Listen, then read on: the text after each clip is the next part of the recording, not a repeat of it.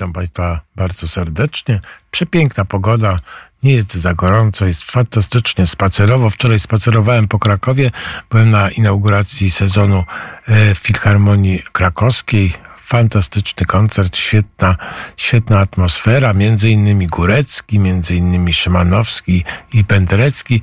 E, bardzo, bardzo polecam Filharmonię Krakowską. A dzisiaj y, jest rocznica. Dzisiaj jest rocznica 1620 rok. 1620 rok to się rozpoczęła bitwa pod Cecorą z Turkami. E, hetman Żółkiewski e, wziął Zabary z Turkami, a w 1877 roku, proszę Państwa, miało miejsce ostatnie e, objawienie Matki Boskiej w Gietrzwałdzie. Byłem w Gietrzwałdzie. Wspaniałe miejsce, też polecam. Dzisiejszy dzień na przykład na wycieczkę do Gietrzwałdu. Fantastyczny. No, ale rozpoczynamy dzisiaj yy, od Tolkieniady. Za chwilę zaczniemy rozmawiać yy, z Ryszardem Derdzińskim, który był w Ameryce i porozmawiamy o Tolkienie, profesorze Tolkienie w Ameryce i kontekstach amerykańskich twórczości y, profesora Tolkiena. No i w związku z tym posłuchajmy na początek Jamesa Browna Ameryka.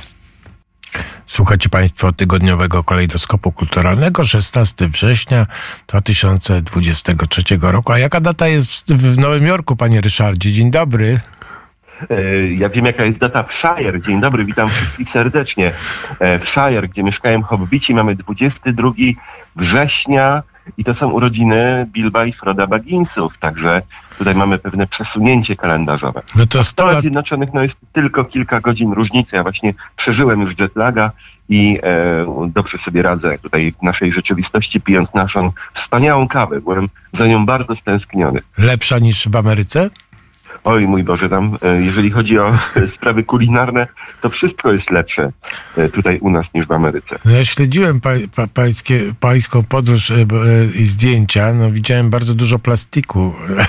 No.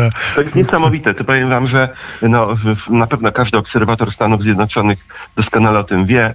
Tam no, w ogóle się nikt nie przejmuje ani spożyciem paliwa, ani plastikiem, który jest wytwarzany w gigantycznych ilościach, słomkami plastikowymi, które są e, w fast foodach i tak dalej. Na śniadanie samo wytwarza się całą siateczkę po prostu plastikowych różnych e, rzeczy, które idą potem do śmieci. No, czyli ta, ta ekologia to tam na bakier są Amerykanie, tak? Ale... Myślę, że oni nie myślą o tym aż tak bardzo jak my w Europie. W ogóle, no tak. No, powinni. Powinni, no powinni. No w ogóle powinno się w ogóle trochę inaczej podejść w ogóle moim zdaniem do, do tych kwestii ekologicznych, bo, bo na przykład nikt nie myśli o tym, żeby na przykład zakazać plastikowych. E, ja rozumiem, że to się może nie da na, od razu zrobić, prawda? E, I tak. zakazać, bo to są e, po prostu takie ogromne ilości te Coca-Cola, nie Coca-Cola i tak dalej.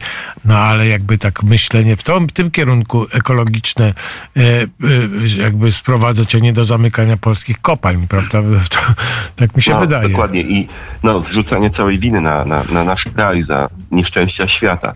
To, to jest właśnie tam z tamtej perspektywy to wygląda wszystko właśnie zupełnie inaczej niż tutaj w naszej Unii Europejskiej. Myślę, że profesorowi Tolkienowi jednak no, szczególnie nie podobałoby się to wszystko, co, co wiąże się właśnie z niszczeniem środowiska, zaśmiecaniem przede wszystkim, takim zupełnie niepotrzebnym, związanym tylko i wyłącznie z tym, że tak jest taniej i można więcej pieniędzy zarobić. On bardzo pod tym względem krytykował Amerykę. Yy, tak, taki właśnie, jeszcze nie umiał tego tak nazwać, bo nie, nie mówiło się wtedy takim językiem, ale globalizm i e, tą gigantyczną chęć zysku, która powoduje nieszczęścia tego naszego świata.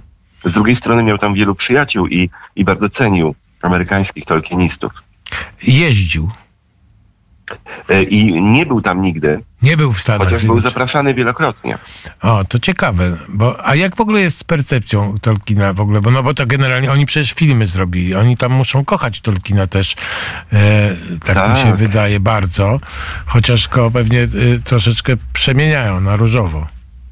Oni, e, Amerykanie, bardzo ciepło przyjęli te książki profesora Tolkiena i myślę, że ten ruch tolkienowski w Stanach Zjednoczonych jest żywszy niż w Wielkiej Brytanii, nawet tutaj w Europie, chociaż może porównywalny z Polską, bo akurat Polska się naprawdę bardzo pozytywnie wybija i nasz ruch fanowski E, to jest naprawdę pewien, pewne zjawisko, które mam nadzieję, że kiedyś doczeka się pewnego opisu w formie jakiegoś filmu dokumentalnego albo, albo książki.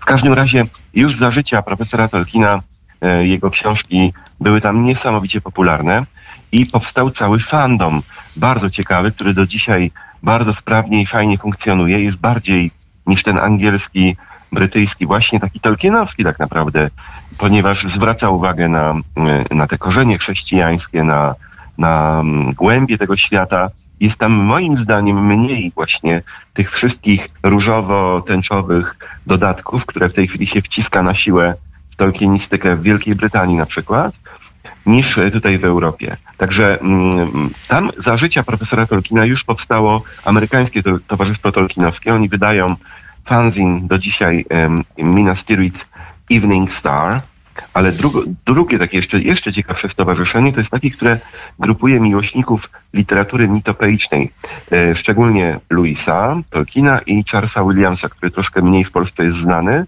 ale myślę, że będzie może bardziej znany, bo już jedną książkę wydawnictwo L'Esprit wydało, wo, e, Wojna w niebie, o ile pamiętam.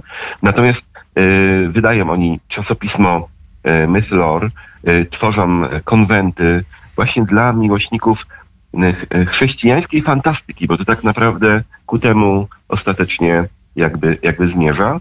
No i tam naprawdę można, można jeszcze ciągle poczytać takie e, dyskusje na temat tej literatury, e, jakie były no, typowe, gdy ja wchodziłem w ten świat w latach 90., powiedzmy, tego fandomu. Bo tutaj ja się, ja się wypisałem z brytyjskiego Tolkien Society z uwagi właśnie na ich dążenie do promowania tych różnych dziwnych e, cnót obecnych, które, które, które są obecne w to, tej no, antykulturze. To po, po śmierci tak syna Tolkiena, prawda? To wszystko miało To się miejsce. szczególnie zaczęło dziać właśnie po śmierci Christophera Tolkiena, bo oni mieli jeszcze jakiś pewien respekt i bali się jego reakcji. E, a zaraz naprawdę, tuż po śmierci, mówiliśmy o tym zresztą w naszych audycjach, to można też e, na, w Tolkieniadzie na pewno znaleźć, że zaraz po śmierci Christophera Tolkiena nagle pojawiła się taka właśnie e, konferencja, w której, której efektem też jest książka, która, która powstała w Wielkiej Brytanii, właśnie o, o queer, o gender, o różnych takich elementach literatury Tolkiena. No on by się na pewno bardzo na to obruszył, a podniósłby swoje te wielkie brwi z niedowierzaniem, gdyby w ogóle zobaczył, jak opisuje się jego świat w wielu miejscach. No właśnie, a pan współpracuje z tymi e, amerykańskimi stowarzyszeniami, z tymi e, instytucjami troszeczkę? Tak, ja, ja byłem swego czasu członkiem Mesopoic Society, ale bardzo się też e, koleguję z wieloma osobami z, tamtego, z tamtych gron, e, szczególnie e, takimi miłośnikami języków, bo też trzeba powiedzieć, że najbardziej rozwinięta lingwistyka tolkienowska, czyli badanie języków profesora Tolkiena, to właśnie jest w Stanach Zjednoczonych. Jest to całe takie grono osób, to są już teraz panowie na emeryturze, no ale zaczynali, kiedy byli studentami. E, Karl Hostetter, Bill Weldon, Patrick Wyan, wymieniając tutaj kilka osób, albo Christopher Gilson.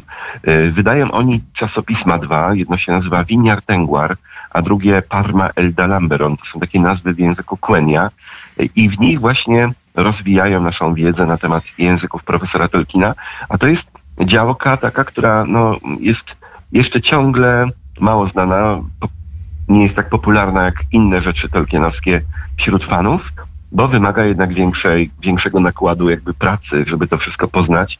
E, I wciąż wydaje się papiery profesora Tolkiena, które zawierają właśnie różne ciekawe rzeczy lingwistyczne. Teraz czekamy na opublikowanie właśnie przez to grono e, materiałów dotyczących języka ludzi z pierwszej ery, który nazywał się u Tolkiena Taliska.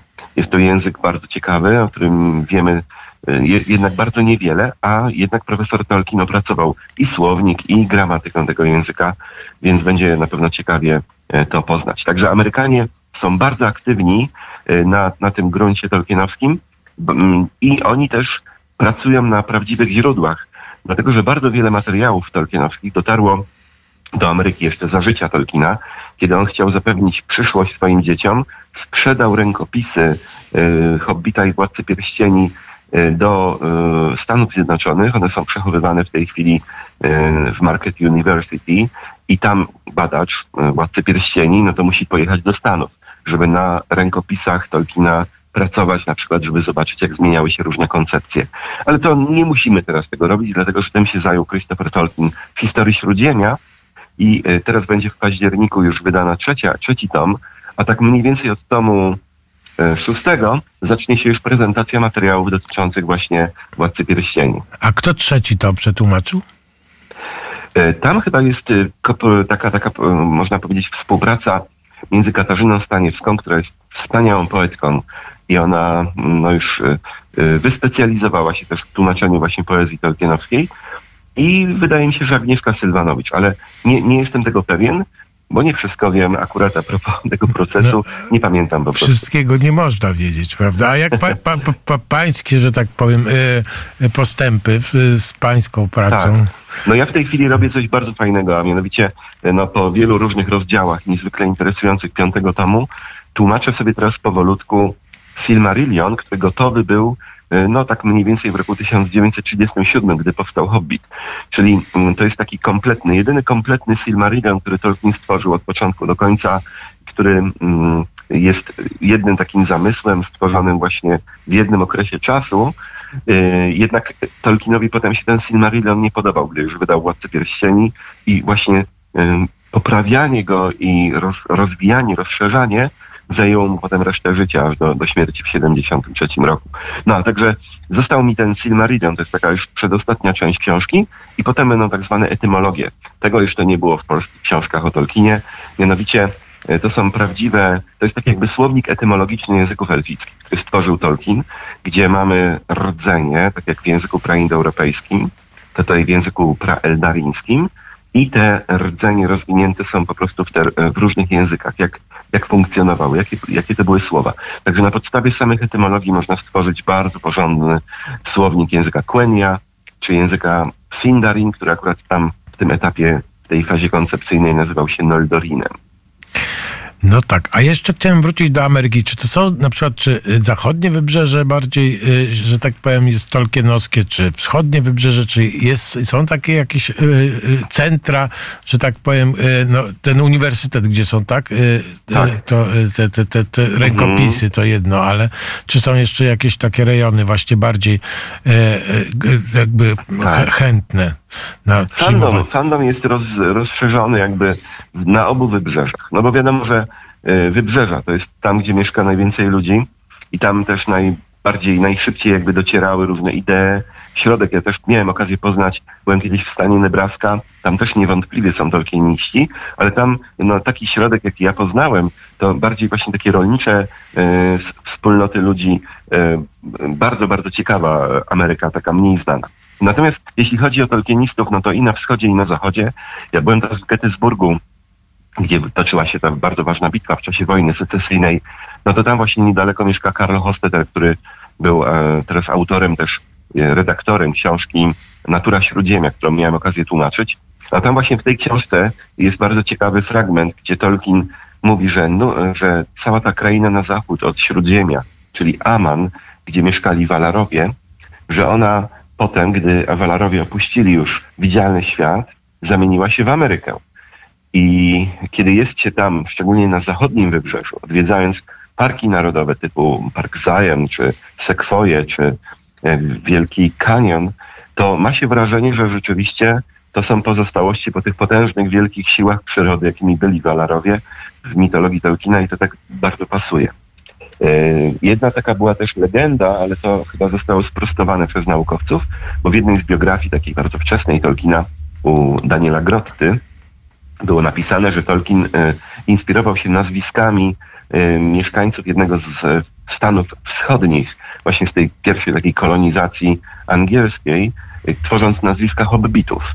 Ale to raczej, raczej chyba jest tylko taka legenda, która gdzieś tam wśród fanów krąży. No, w każdym razie Ameryka jest tolkienowska niewątpliwie, ponieważ tam działa bardzo prężnie ten ruch tolkienowski. Z drugiej strony kultura Ameryki, która mnie no, coraz bardziej przeraża. Jak tam jeżdżę od pewnego czasu, widzę taką degradację, upadek, tak jak no niestety widać ten upadek Zachodu w Europie Zachodniej, szczególnie w Polsce nie. Moim zdaniem Polska właśnie rośnie. Natomiast tam, gdzie jest ta zwiększona migracja, tak samo Stany Zjednoczone. Jednak tak nawet taki Waszyngton, jak idzie się z dworca centralnego w kierunku Kapitolu, to y, już widać taki, tak, tak, taki no, zmruszałość tego kraju, trawę między płytami chodnikowymi. No, kiedyś czegoś takiego nie było. Czyli coraz mniej niestety się dba o, o, o pewne ważne miejsca i, i jest coraz większy taki chaos i wydaje mi się, no jest to związane właśnie i z migracją, i z tym antykulturą, która w tej chwili zapanowała, gdzie odrzucamy na Zachodzie, no ja nie, ale wielu niestety ludzi, ten cały dorobek kultury łacińskiej, kultury chrześcijańskiej. I tam to widać też tą walkę. Jak się wyjedzie na prowincję z Nowego Jorku, na przykład do stanu Nowy Jork, jechaliśmy na, nad Niagarę, no to jest, mija się jednak konserwatywne, rodzinne y, stany, y, takie powiaty czy hrabstwa, gdzie, gdzie właśnie no jest inna zupełnie atmosfera i tam ten porządek amerykański wciąż, wciąż jest. Ale duże miasta, e, Los Angeles, San Francisco, Nowy Jork, Atlantic City, gdzie też byliśmy, to jest chyba taki obraz upadku, to, to mogą naprawdę przyprawić o, o smutek. No właśnie, no to, to ciekawe. Ja wczoraj rozmawiałem e, z, e, z panią Romaną Aniel, e, e, właśnie, która ma korzenie e, no, polskie, ale męża we Francji i właśnie bardzo często jest we Francji. Opowiadała też o swoich wrażeniach i do, dokładnie opowiada to samo, co o Paryżu, co, co pan o Waszyngtonie, że właśnie miejsca, gdzie chodziła kiedyś na spacery, piękne, zadbane miejsca, kamienice, nagle teraz są już pomalowane jakimiś nie, nieciekawymi e, e, graffiti, zaniedbane i no, kult, upadek kultury, że tak powiem, e, zachodniej. No niestety, no, tak samo... To jest coraz bardziej widoczne, tak.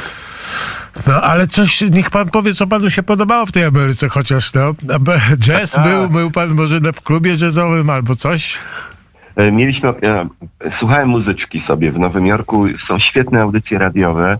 E, jeździliśmy samochodem, ja byłem tam kierowcą, woziłem bardzo miłą grupę młodzieży. Tutaj też przy okazji powiem, że, bo współpracuję z młodzieżą, jeżdżę ze szkołami, to była wycieczka licealistów na początek roku szkolnego. No to Więc, fajnie, ojej, to Powiem wam, że naprawdę młodzież mamy wspaniałą. Młodzież mamy młodzież mamy y, zupełnie, no oni, oni, się tak odbijają na tle tych krain, które przemierzamy. I to są licealiści ze zwykłych polskich państwowych liceów, ludzie inteligentni, mający pytania, e, grzeczni, punktualni, umiejący się zachować, kulturalni. Nawet jak im się gdzieś tam wymsknie jakieś nieodpowiednie słowo, to widząc pana Rysia, tutaj zawsze się reflektują. Pan Rysia, jak no, wiadomo, no, groźny jest bardzo. ja mam taką, zawsze sobie żartuję, jak ktoś coś właśnie powie takiego niepokojącego, to mówię 15 dolarów. I od razu już jest y, spokój, bo no to, y, żartuję sobie oczywiście, ale w każdym razie... Mm, dobra muzyka, fajna muzyka i fajne stacje radiowe. Myślę, że ktoś, kto prowadzi stację radiową, na przykład jazzową w Nowym Jorku, no to e, gdziekolwiek by się potem pojawił na świecie, no to będzie już, o, to jest człowiek, który prowadził audycję o jazzie w Nowym Jorku. To, to, to jednak jest ta stolica. Obejrzałem sobie wczoraj e, dwa filmy po powrocie. E, byłem w kinie na The Sound of Freedom, czyli to też pokazuje nam że jest ta Ameryka chrześcijańska, Ameryka silna, Ameryka, która chce mieć dzieci, Ameryka, która walczy o wartości i ona jest bardzo silna w Stanach. To będzie widoczne pewnie przy kolejnych wyborach prezydenckich. Tylko szkoda, że no nie mają takich porządniejszych tych kandydatów na prezydenta, bo to jest jednak kraj, który ma ponad 300 milionów mieszkańców i mnie zawsze dziwi, że, że nie umieją sobie wybrać no takiego mega fajnego prezydenta, jak na przykład, nie wiem, Ronald Reagan. Są tacy politycy, tylko oni potem gdzieś tam żyją w ukryciu, a, a, a wychodzą na pierwszy, do pierwszych rzędów jakby no tacy trochę mniej udani, powiedzmy ci politycy. No żal, żal, żal że republikańska Ameryka no jest skazana praktycznie na Donalda Trumpa. Już widziałem na prowincji właśnie wielkie plakaty Donald Trump. No ja, ja sam kiedyś robiłem sobie taką ankietę e, wyborczą i wyszło na to, że jestem typowym e, wyborcą prezydenta Trumpa, gdybym wybierał w Ameryce. No ale, ale jednak no, tutaj przydałby się taki człowiek on, on mniej kontrowersyjny, że tak powiem, z mniej kontrowersyjną przeszłością. No i, no i zdecydowanie, ale też ten, że, że, trzeba skończyć o 90 lat, żeby kandydować na prezydenta, to też jest dziwne, prawda? To też jest dziwne, prawda? No to, to taki świat mamy. Tolkien się tym bardzo już martwił w latach 50.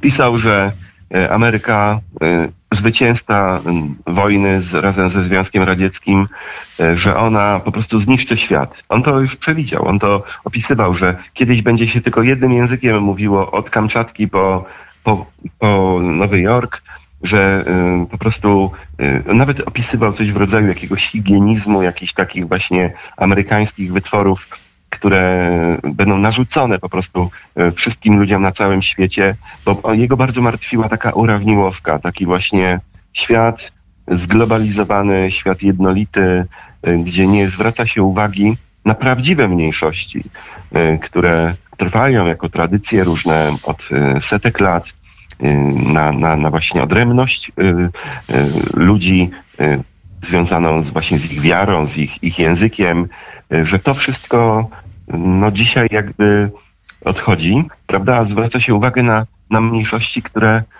hmm, no właśnie, hmm, ale... Właśnie, bo, dlatego tyle pozostaje. Ale ten, bo to w Ameryce jeszcze pamiętam, no, no to niesamowite, no to jest to, yy, ten język, te języki na przykład indyjskie fantastyczne. Ja pamiętam, jedna z moich ukochanych książek to był Mały Wielki Człowiek i tam były właśnie yy, te, te języki Cheyenów na przykład, Irokezów i tak dalej. Czy to w ogóle jakoś funkcjonuje? Bo pan jest czuły na jakby ucho na język. Czy to w ogóle jakoś istnieje? W ogóle... To e. niby, niby, niby istnieje. Dla turystów to jakby tak zewnętrznie istnieje, bo my odwiedzamy zachodnie Stany, odwiedzamy Indian, Navajo. Oni mają, no niestety po tych, bo to jest potężne nieszczęście. To jest jakby ta, ta rzecz, która jest w tle i mało się może o niej myśli, ale ona powoduje, że to wszystko jest takie zgniłe. Właśnie to, jak potraktowano pierwotnych mieszkańców tego kontynentu. Dzisiaj się daje im różne przywileje, no ale co to jest za przywilej na przykład dać Indianom Navajo prawo prowadzenia kasyn? To chyba jest raczej demoralizujące niż e, jakieś budujące. W każdym razie Indianie Navajo oczywiście mają swój język, ale gdy udajemy się na przykład do kanionu Antylopy i tam jest to w rękach Indian. Ja kupiłem sobie w zeszłym roku u Indian właśnie takiego małego, fajnego niedźwiadka z kamienia, taki mały posążek i pytałem się właśnie przewodników indiańskich w tym kanionie, jak w języku Navajo się nazywa niedźwiadek.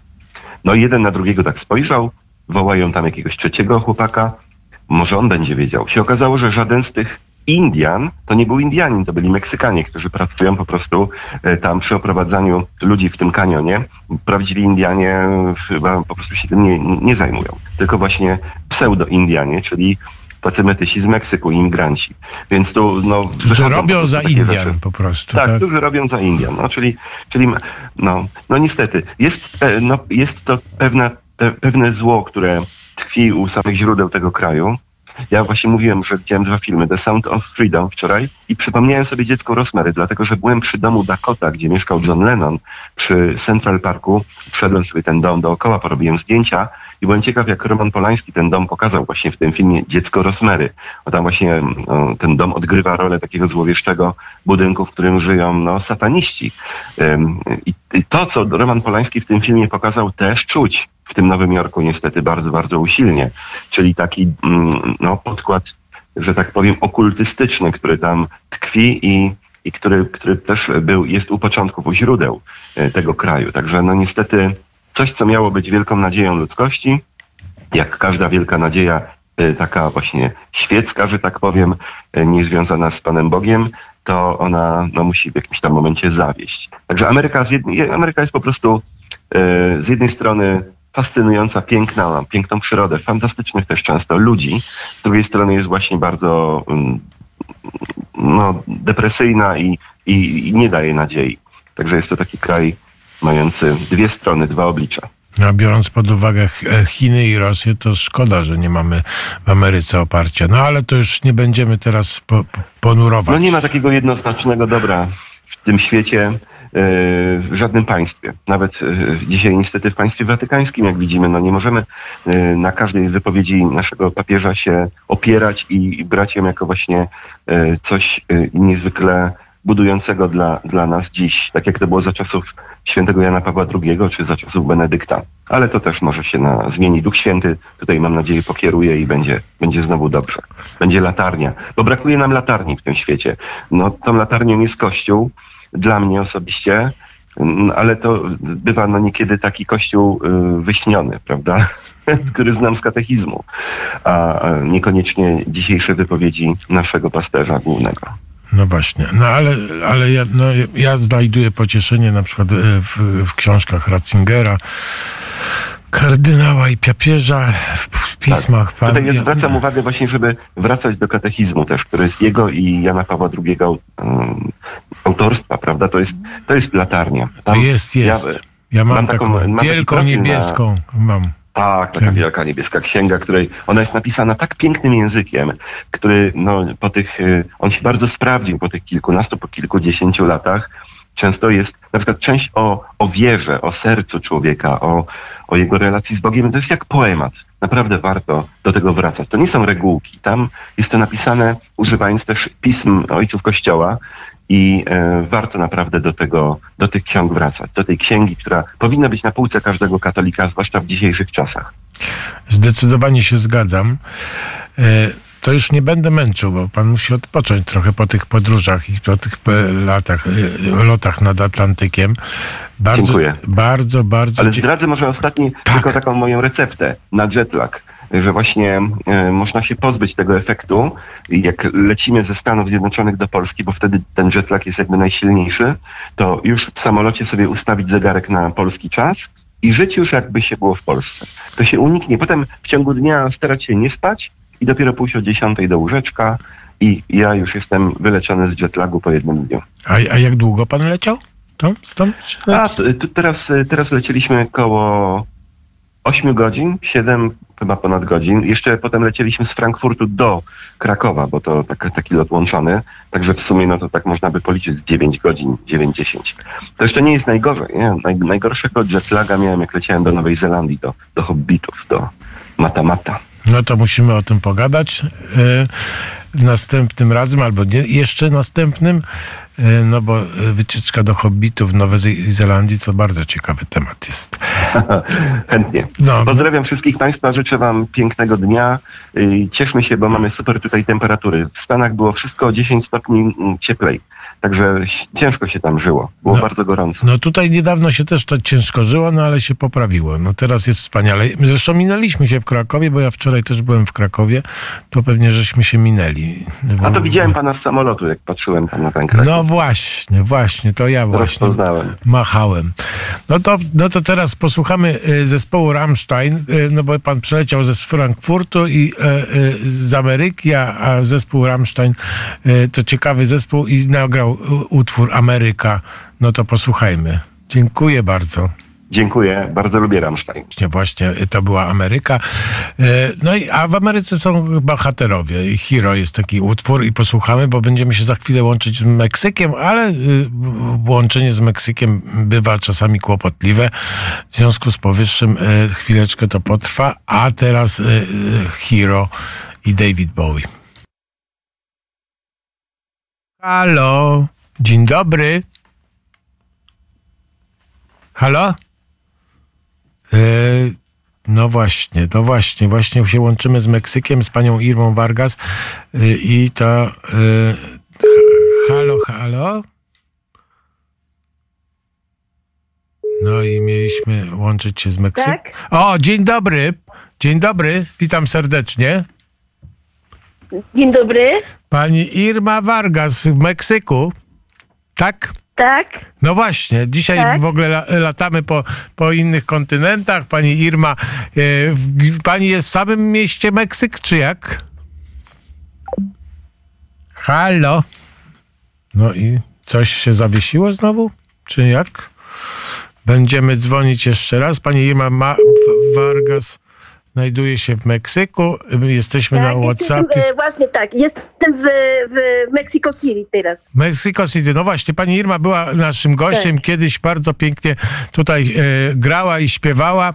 E, czy teraz jest pani na... E, w ogóle jak, jaka jest sytuacja w ogóle pogodowa teraz w Meksyku, w City?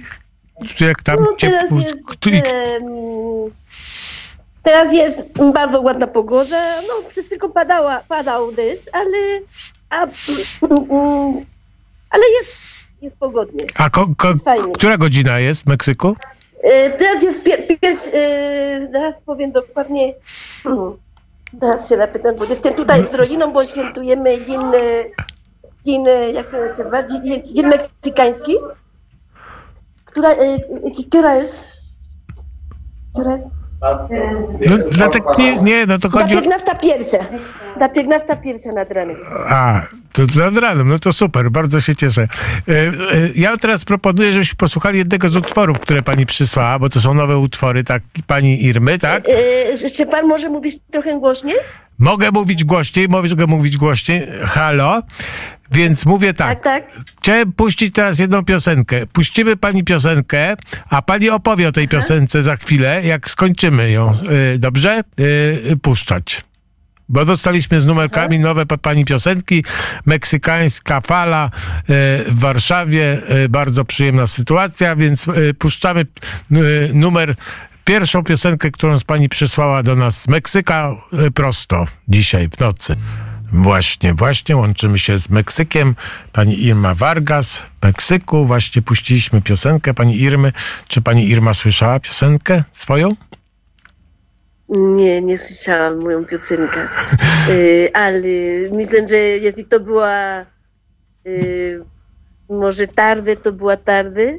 To chyba była tak. To, Esta tarde, esta tarde me dijiste que vendrías. tak, tak, tak. Do, estaba yo que no vendrías. dokładnie Yo to sabía było. que te esperaba otro cariño, lo que ella quería de ti también sabía, pero que fueras capaz, yo no creía que me hicieras tanto daño, tanto daño. Więc to jest piosenka o zdrada. O zdradzie. mężczyzna, który, tak, o zdradzie, tak. Mężczyzna, ta bardzo, bardzo zakocha, do, zakochana kobieta, która bardzo go kocha mężczyznę, e, twojego, twojego mm, mm, partner, bardzo jest zakochana, żyli ze sobą długo czasu i spędzili długo czasu, kilka lat, albo dużo więcej niż kilka lat. I nagle się okazywało, że on po prostu poszedł do kogoś innego i dlatego on mówi, że no po prostu, że no, no, Że y, koniec, to jak, jak z opery Tak, tak. w ogóle taka historia troszeczkę, tak, tak? tak. Esta ta- muy segura- bardzo pewna byłam, że, że, że bardzo pewna byłam, że będziesz mi towarzyszył na zawsze, ale okazywało się, że nie było tak, więc nie ma sprawy. Niech każdy idzie po swojej stronie. Ale to nie było Tak. dramatu tam, że ktoś tam y, y, y, chciał, y, że tak powiem, nie wiem, nie wiem, uciec ze świata w ogóle, za światy. Nie. A nie, nie, nie, nie. nie. Oni po prostu takie się nie- rozstali y, w zgodzie. Nie, nie, nie, nie, W pewnym nie. sensie w Nie, zgodzie. Tak, tak, tak. Ale czy to, Tak, tak, tak. W Meksyku. Tak. to w Meksyku wszystko się My- działo? Tak, oczywiście. To zna, nie, akurat, e, tak, tak, tak, bo to był kompozytor meksykański on, i to, to było ten, no, to, to, to znaczy te, te, te, jak to powiesz, te e, sprawy mm, par, de, de, e, ojej, te, te, te sytuacje zdarzają się codziennie. Codziennie. Tak. To nie jest, to nie jest wyjątkowo. Dzisiaj jest też 10 lat, 20, nagle się okazuje, że, że po, po prostu on znalazł innej i do widzenia. I do I widzenia. ona się dowie, że, że to nie było to ten człowiek, który on, ona myślała, że on będzie na zawsze, no to po prostu zdradał mnie, prawda, po prostu, prawda?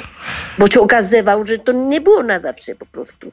Nie chciał być. No takie się... I, i, I dlatego ona mówi, właśnie ta piosenka jest bardzo fajna, bo on, ona mówi.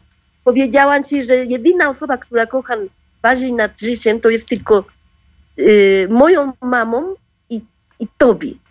Czy tobie, czy ty i moją Ciebie, mamą. A ciebie. nikt inny, tak, tak. Ciebie i moją mamą. I nigdy więcej nie, nie, nie miałam kochać nikogo innego tak bardzo, jak kochałam moją mamą, kochałam ciebie, a nawet więcej. I ten po prostu tej, tej, tej, tego popołudnia, które czekałam na ciebie, nie przyszłeś. Nie, przy, nie przyjechałeś. i po prostu, da, i, i, i, po prostu poszedłeś do kogoś innego.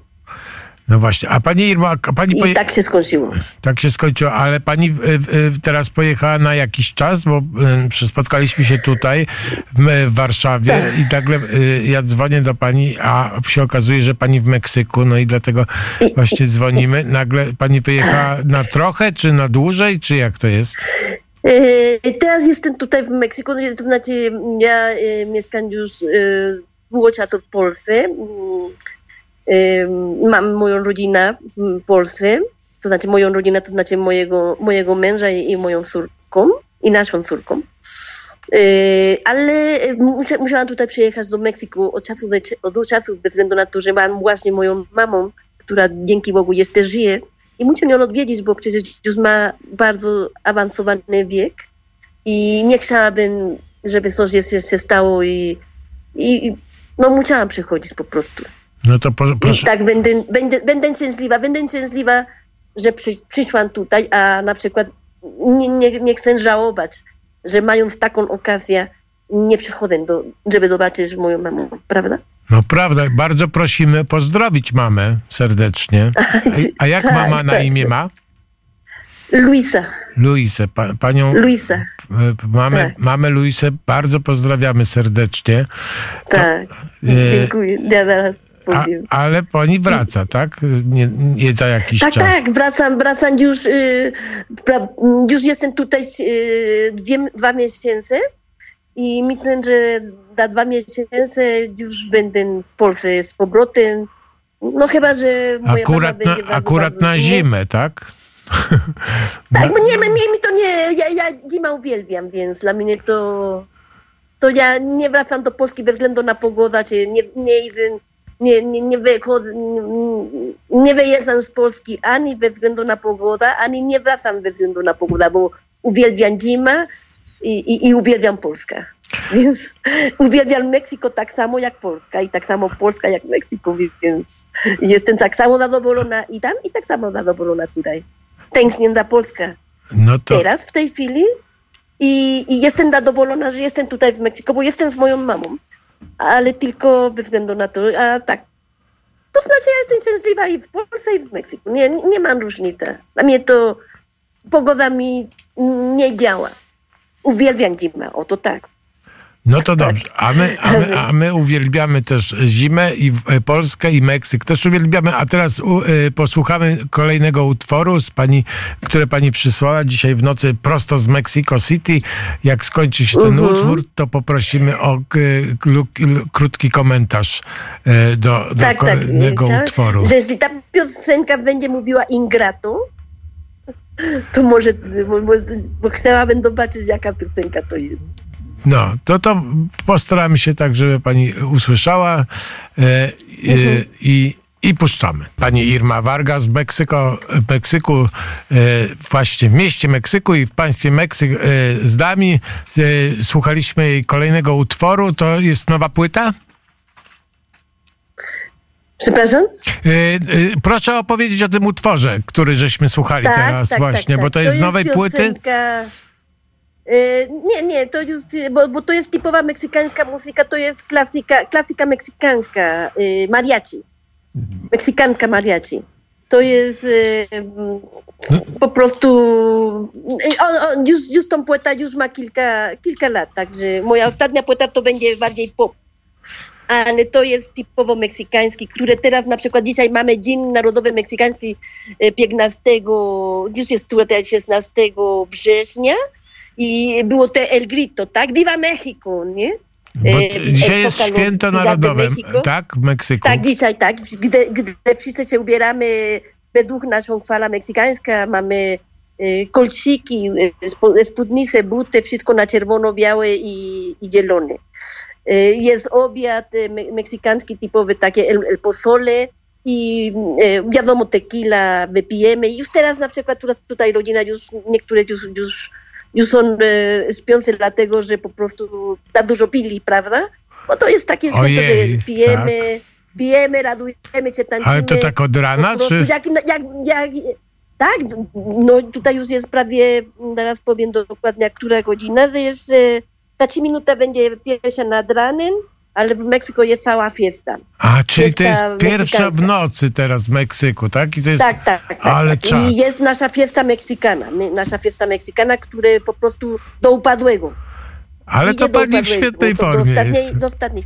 pani Irmo. Przepraszam?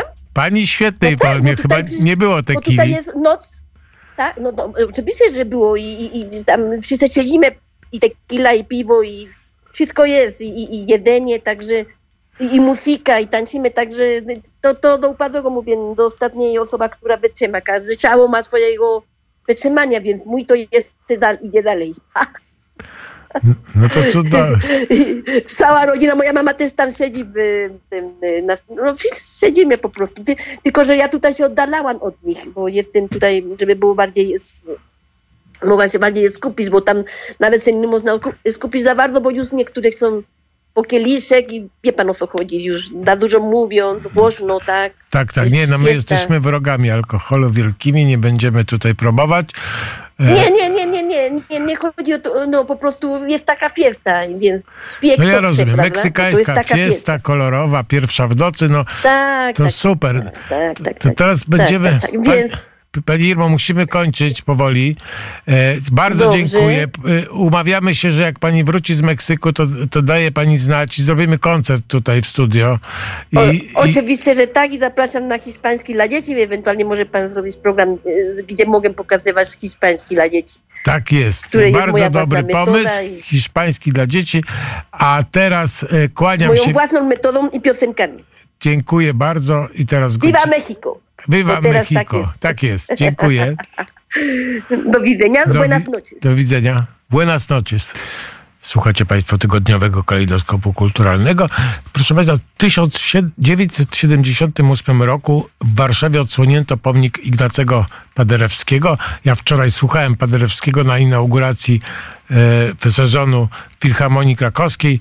I to jest też muzyka w pewnym sensie kosmiczna i zanim zajmiemy się właśnie e, kosmosem, e, Kopernikiem e, w ujęciu profesora Jerzego Miziołka, posłuchajmy Ignacego Jana Paderewskiego. No właśnie, to był 1978 rok, kiedy e, odsłonięto pomnik Ignacego Paderewskiego w Alejach Ujazdowskich w Warszawie, dlatego puściliśmy dzisiaj tą piosenkę i myślę, witam pana, panie profesorze. Witam.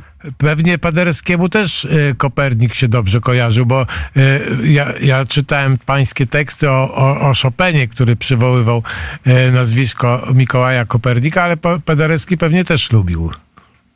No, ja akurat nie mogę się na ten temat, y, jeśli chodzi o Paderewskiego, którego uwielbiam, uważam go za wielkiego bohatera narodowego w kwestii Kopernika wypowiadać. To jest do sprawdzenia.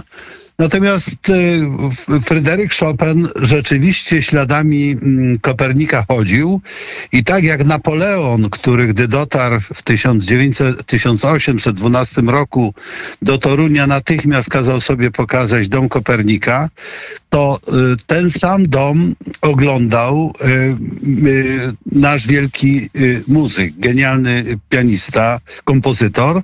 Tyle, że wszyscy się mylili. Ten dom, w którym Kopernik miał się urodzić, y, odkryto tak naprawdę, który to jest. W Toruniu dopiero w 1960 chyba szóstym roku.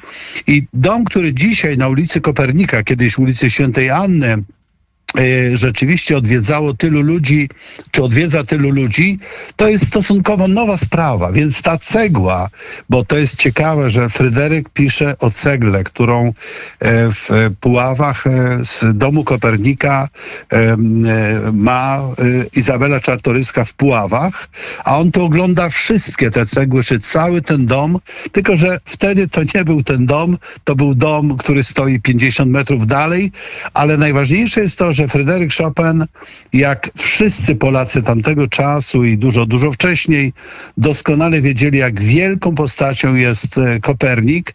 Tyle, że szkoda, że e, Chopin nie napisał nic o tym, co mm, e, u, je- występuje w jakimś sensie w dziele Kopernika, jakby odniesienie do tego, jakby porządku, harmonii muzyki sfer, no bo Kopernik to też jest kwestia, która idzie od Pitagorejczyków i od tej koncepcji, że planety wszystkie wydają jakieś dźwięki i że jest ich siedem. E, no, cała skomplikowana historia z liczeniem.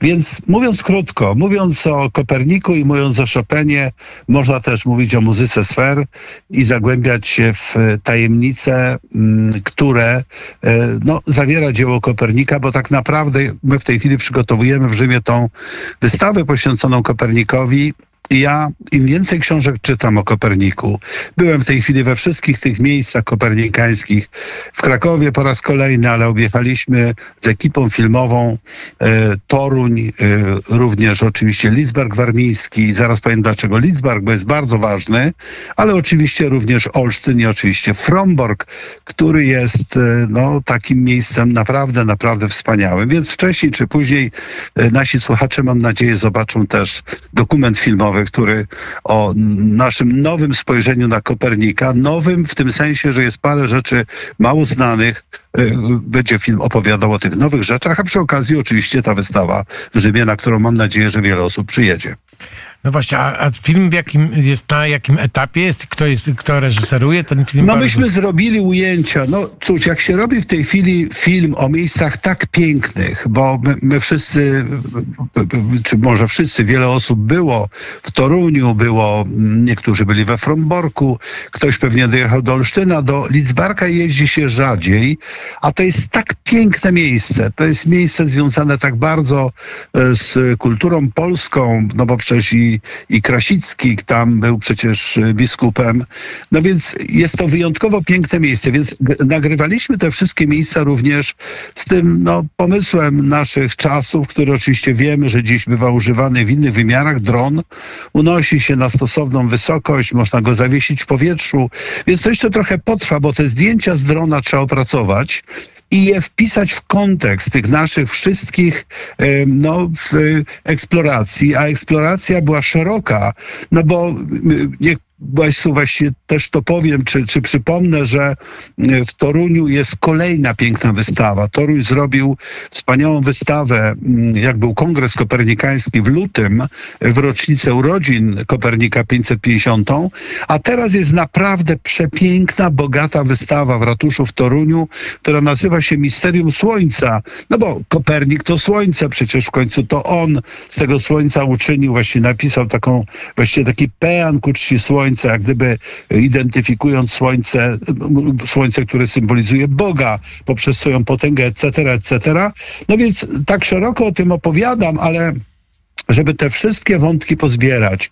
I to, co się dzieje w sprawie Kopernika dzisiaj, bo właśnie na każdym miejscu i w Olsztynie jest wystawa poświęcona Kopernikowi, piękna ekspozycja we Fromborku, więc y, spróbujemy rzeczywiście powiedzieć w jakimś momencie także w Radio Wnet, y, gdzie, kiedy będzie można zobaczyć film na YouTubie, czy w czasie jakiejś prezentacji, to jeszcze trochę potrwa.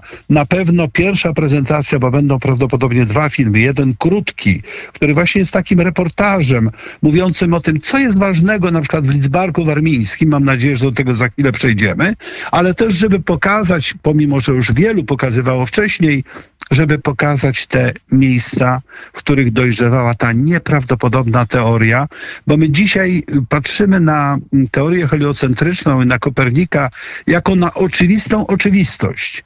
Ale jeśli sobie przypomnimy, że ta książka wchodzi na indeks ksiąg zakazanych w roku 1616 i jest na nim do 1822 roku, pomimo, że już wiele osób wtedy, czy większość ludzi na świecie wierzyła w e, teorię kopernikańską, to możemy sobie łatwo uświadomić, że Kopernik przebijał się przez prawie właściwie tak, e, no powiedzmy, nie, niemożliwość uświadomienia ludziom e, rzeczy dla nas oczywistych, bo mamy epokę kosmosu, a w jego czasach po prostu no, był nazywany głupcem, wariatem, który próbuje przecież, no tak Luther pisał o nim, Melanton, wielki uczony niemiecki, pisali o nim jako o, o, o, człowieku pozbawionym zmysłów, który chce zburzyć całą wiedzę, jaką posiadamy o wszechświecie. A więc Kopernik to coś nieprawdopodobnie wielkiego, no coś nieprawdopodobnie ważnego dla świata.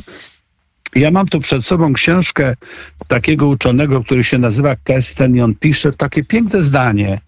Żaden cesarz, żaden papież, ani Chingis Khan nie może się w sławie równać z Kopernikiem, bo żaden z nich tak bardzo świata nie odmienił, jak śmiała myśl Kopernika, który po prostu no, na nowo ustawił świat.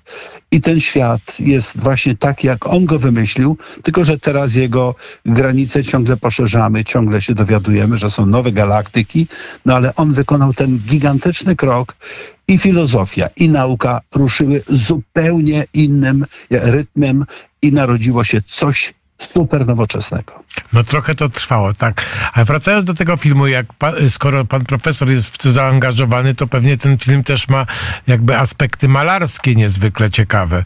Tak mi się wydaje. No właśnie, bo ja powiedziałem, że będzie do tej pory, że będzie jeden film, krótki rodzaj reportażu, długi będzie dłuższy, półgodzinny, będzie opowiadał właściwie o tym, właśnie no to, co próbowałem w tej chwili powiedzieć, gubiąc się trochę w myślach, bo to jest ogromny kawał wiedzy. Więc tak, no, malarski w tym sensie, że nikt tak bardzo jak polscy malarze, mogę to z całkowitą pewnością powiedzieć, ci malarze będą zresztą też obecni w Rzymie i będą obecni w tym filmie, nikt jak polscy malarze i ci bardzo znani i ci mniej znani, czy w tej chwili mniej pamiętani, no bo wszyscy znamy, także dzięki wystawie w Warszawie, w Zamku Królewskim, e, e, piękny obraz Kopernika, e, Matejki ukazujący Kopernika w rozmowie z Bogiem. Ten moment iluminacji, odkrycia tej prawdy. Ja myślę, że ta prawda narodziła się wcześniej, zaraz o tym sobie pewnie opowiemy. Natomiast rzeczywiście i Wyspiański, przecież ten witraż, on jest ciągle zbyt mało znany tak naprawdę. Ja mówię o witrażu, który został wykonany w roku 1904 dla Towarzystwa Lekarskiego w Krakowie i tam jest rekonstrukcja, bo, bo ten witraż zrobiony w czasach Wyspiańskiego niestety y, spadł w czasie wybuchu jakiejś miny pod koniec wojny. Natomiast w tej chwili pan Piotr Ostrowski odtworzył ten witraż. On ma prawie 4 metry wysokości. I to, co zrobił Wyspiański, pokazując y, w środku y, kompozycji Apollina, który jest też jednocześnie Chrystusem, bo to jest odniesienie do, do ale też jest y, tym słońcem, bo Apollo to słońce, ta cała symbolika, a słońce symbolizuje Chrystusa. No i te siedem planet dookoła, ta deptana ziemia, więc Ziemia w tym sensie, że spada z piedestału jako ta główna y, czy ośrodek świata, więc Wyspiański, y, y, idąc śladami Matejki, gramatyka, mało znany stosunkowo obraz Antoniego Gramatyki i wspaniały obraz y, Wojciecha Gersona, który się w oryginale nie zachował. Zachowała się szkic, ale ogromny, trzymetrowej przeszło wielkości. On jest prezentowany w Olsztynie. To są dzieła, które będą w, tym, w tych filmach obecne, bo one bardziej niż cokolwiek innego uświadamiają nam i ten witraż, i te obrazy. Mogę tu mnożyć przykłady, bo tych obrazów jest oczywiście więcej. Y, są też włoskie obrazy, bardzo piękne. Mało w Polsce znane. Taki obraz jest Mussiniego na przykład z 1849 roku, gdzie jest w środku pokazana prawda. Piękna, naga dziewczyna, bo prawda jest oczywiście, nie, nie, nie, nie, nie wstydzi się niczego, jest prawdą i emanuje prawdą. No i jak patrzymy na Galileusza, który z Newtonem i z Keplerem prezentują Kopernika. Prawdzie, ten Kopernik jest jak gdyby osią narracji. No więc to jest taka świetna okazja, żeby do tych wszystkich książek, niekiedy bardzo pięknych i ciekawych, które już napisano, żeby jeszcze coś dorzucić i żeby jednocześnie mówiąc właśnie o tej sile malarstwa, które ukazuje wielkie odkrycie Kopernika, żeby jednocześnie przywołać rzeczy, które jakoś nieśmiało przywołujemy, czy niezbyt może entuzjastycznie, a coś takiego między innymi znajduje się w Lidzbarku, w tym przepięknym zamku mm, biskupów warmińskich, no bo przypomnijmy, katedra jest we Fromborku, ale rezydencja biskupów była w Lidzbarku, więc y, ten Lidzbark z tą y, wspaniałą architekturą, wśród tych właśnie rozlanej wody, bo tam jest oczywiście fosa, to był zamek obronny, tam jest coś absolutnie fenomenalnego, o czym, panie redaktorze, powinniśmy teraz naprawdę porozmawiać. To porozmawiamy, ale może przesłuchajmy teraz, e, zróbmy taką krótką przerwę na Chopina, na fantazję. Bardzo proszę. I y, wrócimy do rozmowy. Będziemy mieli jeszcze sporo czasu. Chopin świetnie komponuje się z genialnym astronomem. No właśnie, tak właśnie myślałem. Tak... A jeszcze dodajmy może, bo nie wiem, czy wszyscy znają film Space Concert. Jest taki z udziałem polskiego, polskiego pochodzenia, Amerykanina polskiego pochodzenia astronoma, który opowiada o mm, locie w kosmos, jest tym kosmonautą i tylko i wyłącznie muzyka Chopina ilustruje ten fenomen. Chopin w kosmosie. Jest taki film, czy Space Concert tym bardziej warto o Chopinie i o Koperniku mówić. No właśnie, ale to właśnie dzięki takiemu Kopernikowi i temu, że wracamy do tego, wracamy, odkrywamy na przykład te dzieła sztuki, na przykład tego Apolla Wyspiańskiego, który też nie, nie funkcjonuje w takiej świadomości, że tak powiem, codziennej. Ma pan nawet. całkowitą rację. Tak, to prawda. To jest za mało znane dzieło sztuki. Niestety w Warszawie go nie pokazano na wystawie z jakichś powodów, nie wiem jakich, ale wszystko wskazuje na to, że my pokażemy go w I może uda się kiedyś namówić pana Piotra Ostrowskiego, żeby zrobić też wystawę w Warszawie, bo po prostu on ma wprawdzie, jest na stałej ekspozycji u niego w Muzeum Witraży w Krakowie, Niemniej jednak, niemniej jednak ten wspaniały witraż, tak pięknie odtworzony, tak pięknie kolorystyczny, tak pięknie przez Piotra e, właśnie Ostrowskiego wykonany według projektu Wyspiańskiego, on zasługuje na to, żeby wszedł do imaginarium każdego Polaka, do imaginarium każdego z nas. No i właśnie po to, po to są rozmowy z panem profesorem, a teraz posłuchamy Chopina i wracamy. I, y, y, chciałbym się też skoncentrować na tej wystawie w Rzymie, żeby pan profesor też więcej opowiedział, co, czego będzie. Lidzbark i Rzym. Tak jest. No to Chopin. Słuchacie Państwo tygodniowego kalejdoskopu kulturalnego. Naszym rozmówcą jest wspaniały pan profesor Jerzy Miziołek. Y, Jesteśmy w Lidzbarku. W Lidzbarku w- na zamku Kopernik mieszkał do 1510 roku. I Niektórzy mówią, że do 12, ale między 10 a 12 powoli przenosił się do Fromborka. Możemy tak mówić rzeczywiście. no właśnie. No i co, co z tym Lidzbarkiem więcej, panie profesorze? No właśnie. No więc wyobraźmy sobie człowieka, który spędził 7, prawie 8 lat e, w głównych centrach nauki we Włoszech. Był w Rzymie 8-10 miesięcy, no prawie rok, w roku 1500. I oto po doktoracie, który otrzymuje w Ferrarze, w Ferrarze, gdzie było taniej uzyskać ten doktorat, kosztował mniej niż w Bolonii, Kopernik otrzymuje doktorat z prawa kanonicznego, ale wiemy, że w tej Ferrarze czyta wszystkie możliwe teksty i Cycerona, które prowadzą go do tych myśli, które gdzieś tam w starożytności padały. Nie tylko to, że Ziemia jest okrągła, ale to, że ewentualnie, no właśnie, że się porusza, że, przepraszam, że jest właśnie nie tą stojącą planetą, wokół której wszystko tańczy, tylko, no właśnie, więc i Platon, i y, y, Cyceron, i Plutarch, nie wymieniam tu całej plejady tych tekstów, które on wymienia, które zna, i wraca, gdzie? No wraca w końcu. Jeśli pojedziemy do Lidzbarka, to jest tak inny świat niż Bolonia, Padwa, Rzym. Piękny, ale średniowieczny. Wraca do tego miejsca, ma rozmaite funkcje, bo przecież on zostanie nawet w pewnym momencie kanclerzem całej tej warmii, która była księstwem. I Przecież ciekawe, że był lekarzem też, prawda? i To był jest- lekarzem, tak, i pełni po, po, posługę lekarską również. Przecież studiował leka, le, medycynę w, wcześniej przecież. Mm, e, Studiował medycynę notabene właśnie na Uniwersytecie w Padwie, bo prawo studiował na Uniwersytecie w Bolonii. I ten Kopernik właśnie w tych latach, 1504, wiemy, że od początku czwartego roku jest już w Lidzbarku przy swoim wuju, który jest biskupem katolickim w Armii. Przypomnijmy, to jest jeden z doradców króla Zygmunta, po kolei królów polskich, włącznie z Zygmuntem Starym. I e, tam właśnie co robi. No więc wiemy, że pisze komentariolus, to jest ten mały komentarz. Kopernik jest rozważną osobą, wie, że ogłaszając swoją teorię, po prostu drukując całą książkę, która zresztą nie była jeszcze wtedy gotowa, że po prostu narazi się wszystkim. Przewidywał to.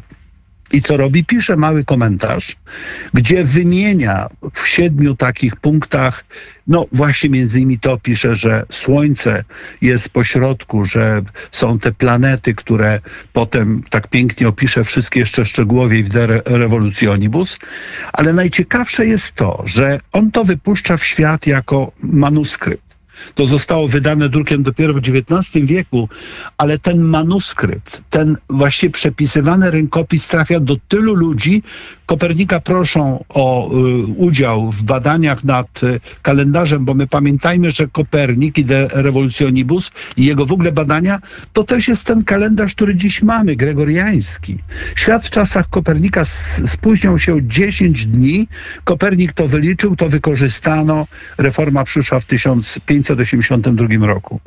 A więc pracuję nad tym, piszę komentariolus i ten komentariolus dociera do bardzo wielu ludzi, ale najciekawsze dla nas w przypadku Lidzbarka jest to, on, że my mamy fizyczny dowód jego obecności w Lidzbarku. Ale tylko chciałem zapytać, czy on sam przepisywał te wszystkie egzemplarze, czy miał y, pomocników? No tego nie wiemy. Ja myślę, że on miał jakiegoś jednak kogoś, kto mu to przepisywał. Proszę, proszę zwrócić uwagę, że my znamy jego mm, y, rozmaicie się twierdzi, ale właśnie zachowały się z XVI wieku dwa odpisy tego komentariolusa, tego małego komentarza. My mamy polskie przekłady, można czytać, to jest naprawdę przepiękny tekst. Tekst humanisty, który no po prostu próbuje światu powiedzieć, ludzie, wierzycie w system Ptolemeusza, a on jest nieprawdziwy. Ja wiem, że się obrażacie, pewnie się obrazicie, że ja y, Ziemię przesuwam w inne miejsce i każę jej się poruszać, podczas gdy wy myślicie, że Słońce się porusza, a Słońce stoi w jednym miejscu i jest po prostu tym wielkim, y, życiodajnym, y, wielkim piecem, który ogrzewa cały świat. I co robi? I w tym Lidzbarku, gdzie mieszka czy to do 1510, czy do 12, ale jedno jest pewne. Pod tynkiem, który kilka lat temu zdjęto, wiele warstw było po prostu było zatynkowywane miejsca. Wśród malowideł z przełomu XV i XVI wieku został znaleziony diagram który jest dokładną zapowiedzią diagramu, który znamy z pierwszej księgi, rozdział 10 De Revolutionibus. A możemy oglądać ten diagram? To fenomenalna rzecz. Ja spróbuję tutaj uderzyć taki wysoki ton.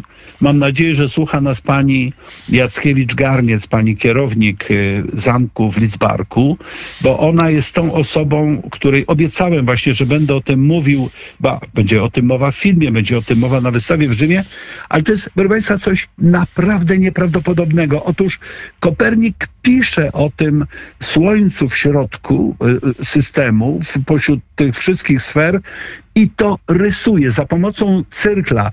To jest po prostu, nazywane jest to grafito, ale to jest po prostu diagram, który jest wykonany cyrklem. Musiał być cyrkiel, bo to koło zewnętrzne, to, które obejmuje wszystkie inne, ono jest po prostu pięknie regularnie, regularne. Oto gdzieś w latach 1507, może 8, może 10, powstaje wizerunek czegoś, co jest tak słynne, czy stanie się tak słynne potem, jak człowiek witruwiański e, Leonardo da Vinci. Staje się jakby jednym, jedną z ikon włoskiego renesansu i polskiego renesansu, a więc po powrocie ze studiów w Italii, po tych wykładach w Rzymie, notabene jest taki obraz Gersona, który maluje jak Kopernika, jak wykłada w Rzymie. Kopernik jako właśnie na tej drodze, pełniąc te rozmaite funkcje kanclerza, sekretarza biskupa, jednocześnie zajmując się setkami spraw, w tym właśnie prawniczymi, etc., pisząc o kwestii monety, o kwestii chleba, etc., etc., myśli, nie wiemy czy rano, czy, czy wieczorem, czy w południe, ale zostawia po sobie ślad absolutnie niesłychany.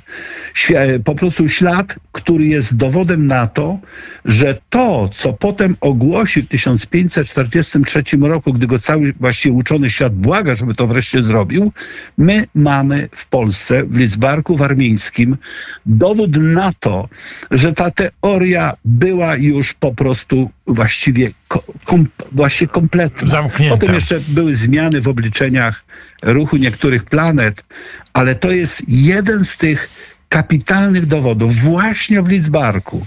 Lidzbarku, który jest ważniejszy niż się wydaje w życiu Kopernika, po prostu mamy jakby tą piękną wizualizację czegoś, co jest w tym małym komentarzu zawarte i co prowadzi prosto do dzieła ostatecznego, jakim jest De Revolutionibus, opublikowany przecież dopiero w 1543 roku. No właśnie, ja chciałem tylko jeszcze taką uwagę ma malutką, bo y, cyrkiem, cyrklem, ale może to była ręka taka jak Giotta, bo Giotto podobno potrafił tak na, z ręki namalować koło idealnie jak z cyrkla. Nie wiem, czy pan profesor panie, pamięta to. Panie Konradzie, to jeszcze dodam, Giotto zapewne tak, ale pierwszy potrafił to zrobić Apelles. Jest opowieść o tym, to kiedyś może sobie opowiemy o Apellesie, bo to jest taki symbol malarstwa.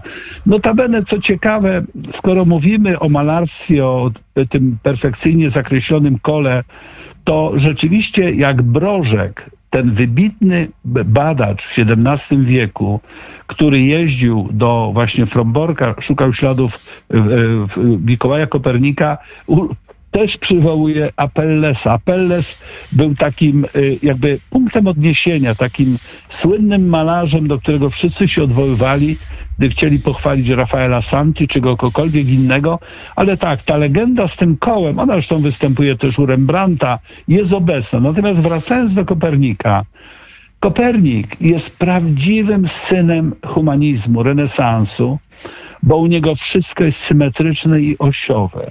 Y, czyli jest klarowne, jest e, wpisane w jakiś wymiar niesamowitej harmonii. Nieraz z panem rozmawialiśmy już o symetrii, jaka jest w obrazach Piero della Franceschi, czy w ogóle tej idei włoskiego renesansu, obecnej w szkole ateńskiej Rafaela, w tym rysunku Człowiek Witruwiański wpisany w kwadrat w Leonarda da Vinci, Kopernik swoim diagramem tym przejrzystym, nowoczesnym układem planet, takim, jakim on rzeczywiście jest w rzeczywistości, wpisuje się tym bardzo prostym rysunkiem, który już jest sformułowany, jak powiadam, po raz pierwszy w Lizbarku e, i rzucony no właśnie poprzez wydrapanie w ścianie za pomocą jakiegoś mocnego cyrkla po prostu wpisuje się w ten wielki, wspaniały, jakby to powiedzieć, wyczyn włoskiego renesansu, który, którego jest synem. Renesansu, tego refleksy mamy przecież tak wspaniałe w Krakowie, Zamek Królewski w Krakowie i całą tą, cały ten humanizm polski, który tak silnie powiązany jest z Italią, więc Kopernik w jakiś niezwykły sposób wiąże nasze obydwa kraje i jest dowodem na to jeszcze przez fakt, że proszę sobie wyobrazić, w Lidzbarku wisi portret jednego z biskupów. Trudno uwierzyć, że to był biskup w Lidzbarku, nigdy tam nie był. Pius II, papież Pius II, był przez rok oficjalnie biskupem w Lidzbarku Warmińskim, a więc mnożąc te wyprawy Kopernika do i studia Kopernika mm, na uniwersytetach w Bolonii, w Padwie, w Ferrarze, pobyt w Rzymie i ten Eneasz Sylwiusz Piccolomini, który staje się Piusem II, to są lata, przełom lat 50. i 60. XV wieku, wszystko to razem nam pokazuje, jak bardzo należymy do epoki humanizmu i jak bardzo Kopernik jest emanacją tego wspaniałego świata, a ten jego y, prosty na pozór bardzo y, rysunek, który pokazuje sfery wokół centralnego punktu, w którym jest Słońce, jest jak gdyby, no właśnie tym niezwykle przepięknym, wspaniałym mówieniem o nowym porządku świata, w którym Słońce odgrywa tą rolę, jaką zawsze odgrywało, tylko myśmy po prostu o tym nie wiedzieli albo nie chcieliśmy w to uwierzyć. Kopernik nas do tego zobowiązał i tu, skoro już mówiliśmy o Lidzbarku, który jest absolutnie przepięknym miejscem. I, i choćby z tego powodu, o którym mówiłem, warto pojechać, ale mamy jeszcze jeden dowód tej kopernikańskiej troski o, o właśnie no, to, do czego się zobowiązał pracy przy kalendarzu, bo w Zamku w Olsztynie zachował się element e, gnomonu, który pozwalał mu od roku 1515 obliczać właśnie no to, co jest, y, no, prowadzi do, do, do, do y, reformy kalendarza, który, jak powtarzam, spóźniał się już wtedy o prawie 10 lat i Kopernik, obserwując po prostu pozorny ruch Słońca, bo my podkreślmy, pozorny ruch Słońca, wykazywał po prostu y, na podstawie badań w okresie przesilenia wiosennego i jesiennego, jak tak naprawdę ten kalendarz obliczyć, a jak trudno było to wszystko obliczyć, jak bardzo Kopernik się przy tym przydał, to jest opowieść na osobną zupełnie audycję, bo kwestia kalendarza jest czymś nieprawdopodobnym. Proszę sobie wyobrazić, ludzie dzięki obliczeniom Kopernika między innymi jednego dnia w październiku roku 1582 poszli spać 5 października, obudzili się 15. No właśnie, to ja tylko taka, tak e, ad vocem, e, bo tutaj słuchacz e, zapytał, co to gnomon, to, to takie urządzenie przypominające... No nie wiem, czy to można nazwać do końca, ja bym nie chciał, żeby ktoś mi łapał za słowo. Ja nie jestem specjalistą Ale od... nie, to, ale to ja chciałem powiedzieć, że to jest taka, tak, ta, ta, taka płetwa jakby metalowa albo niemetalowa, nie, która nie, pokazuje, było, pokazuje było inaczej, tak jak mnie słuchacz pyta, to będzie w naszym filmie. To było tak, że Kopernik wykreślił linię na świeżo rzuconym tynku, bardzo idealnie, e, krótko mówiąc, e, przygotowanym.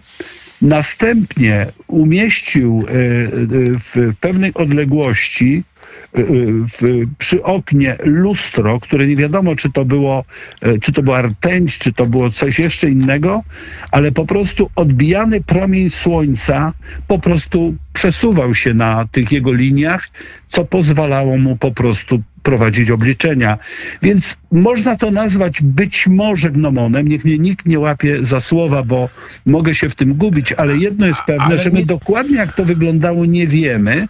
Natomiast jedno jest pewne, że Kopernik na użytek własny skonstruował pomiar, który pozwolił mu po prostu rzeczywiście prowadzić obliczenia, które tak potem ogromnie przydały się do reformy kalendarza. Ale to nie było łapanie za słowa, to była próba się dowiedzenia czegoś po prostu i tyle.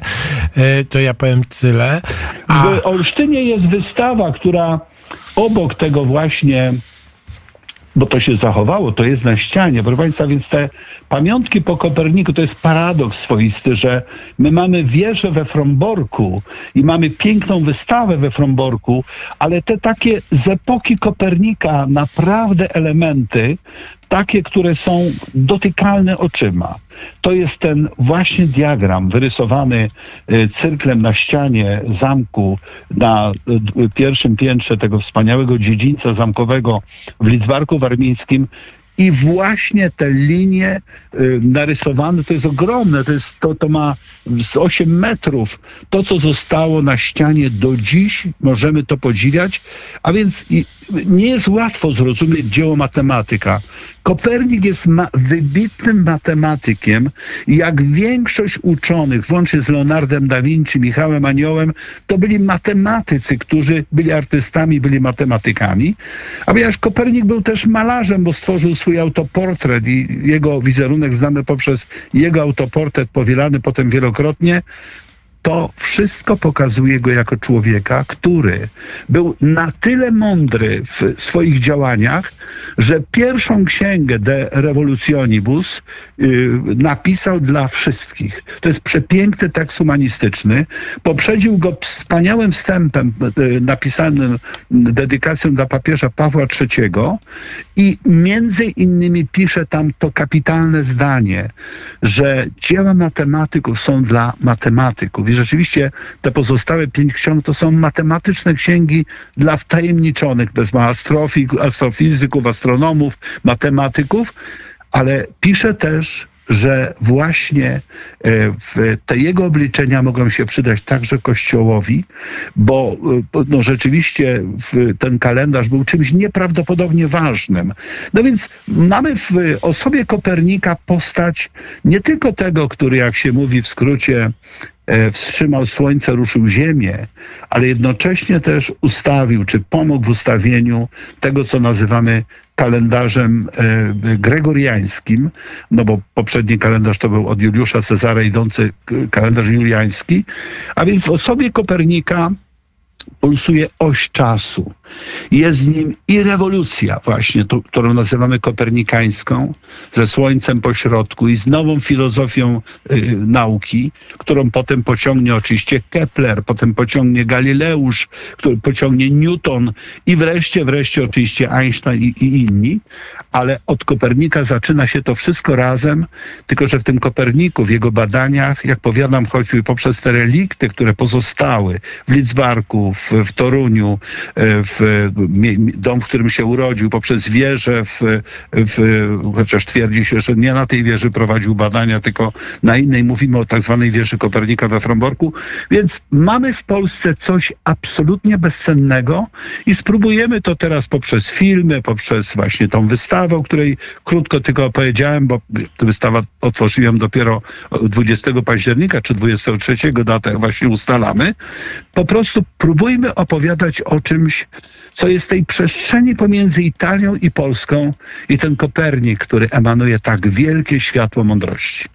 No to pięknie. A co w tej chwili, jaka sytuacja w Rzymie, jeżeli chodzi o tą wystawę? Jaka jest jakiś moment? No jest taka, że trwają przymiarki do tego, mm, jak e, to wszystko tam usystematyzujemy. Już jest layout wystawy, bardzo nowocześnie pomyślany, a my z maestro mm, Vetrajo, po włosku Vetrajo to jest witrażownik, jedziemy po prostu z architektami włoskimi rozmawiać teraz za niedługo o tym, jaką strukturę trzeba przygotować. Proszę Państwa, żeby ustawić witraż, który ma 4 metry prawie i żeby pokazać jednocześnie całą koncepcję Wyspiańskiego, bo niewiele osób było pewnie w towarzystwie lekarskim i wie, jak genialne jest to dzieło Wyspiańskiego i jak wspaniale jest e, rzeczywiście pokazany z nawiązaniem do rozmaitych dzieł sztuki ten, ten Apollo, który jednocześnie, proszę Państwa, no jeśli ktokolwiek czytał Wesele, to wie, może Wesele mniej, ale szczególnie Akropolis,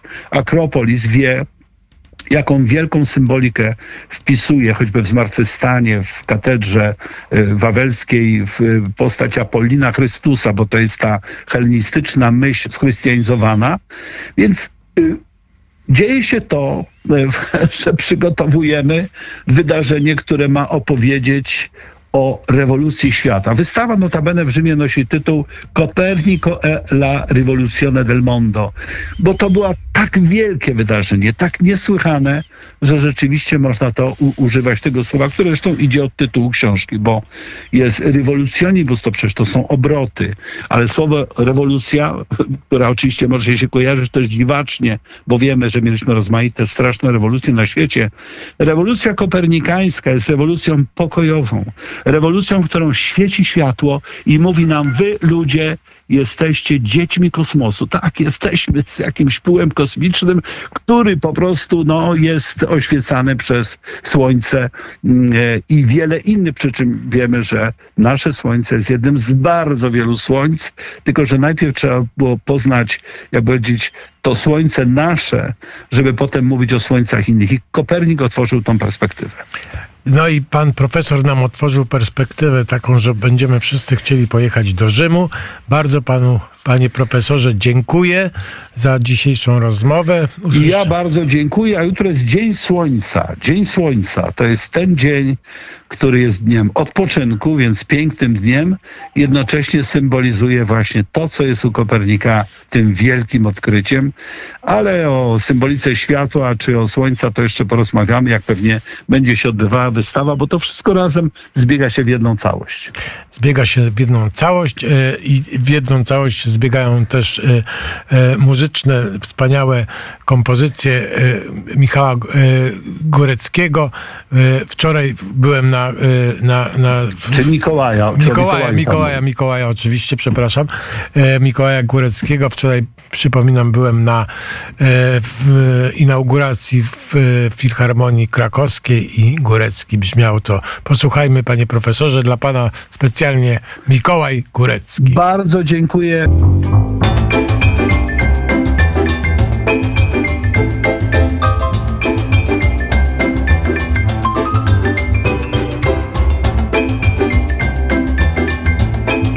Tygodniowy kalejdoskop kulturalny.